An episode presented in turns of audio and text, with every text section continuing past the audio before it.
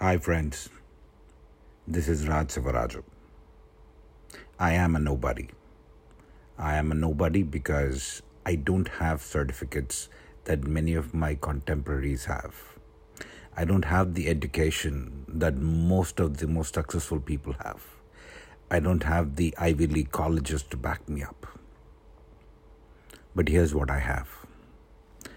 I have the motherlode of certification, which is experience.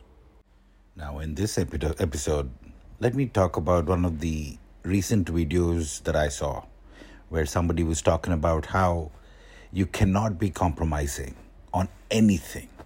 You have a goal, come what may, hit that goal. Do not compromise. I differ. I think we have to be smart about the situations that we are in, the people that we're dealing with, the environment that we are in, to make sure that we adapt and adopt. And therefore, I do not agree that we cannot be compromising.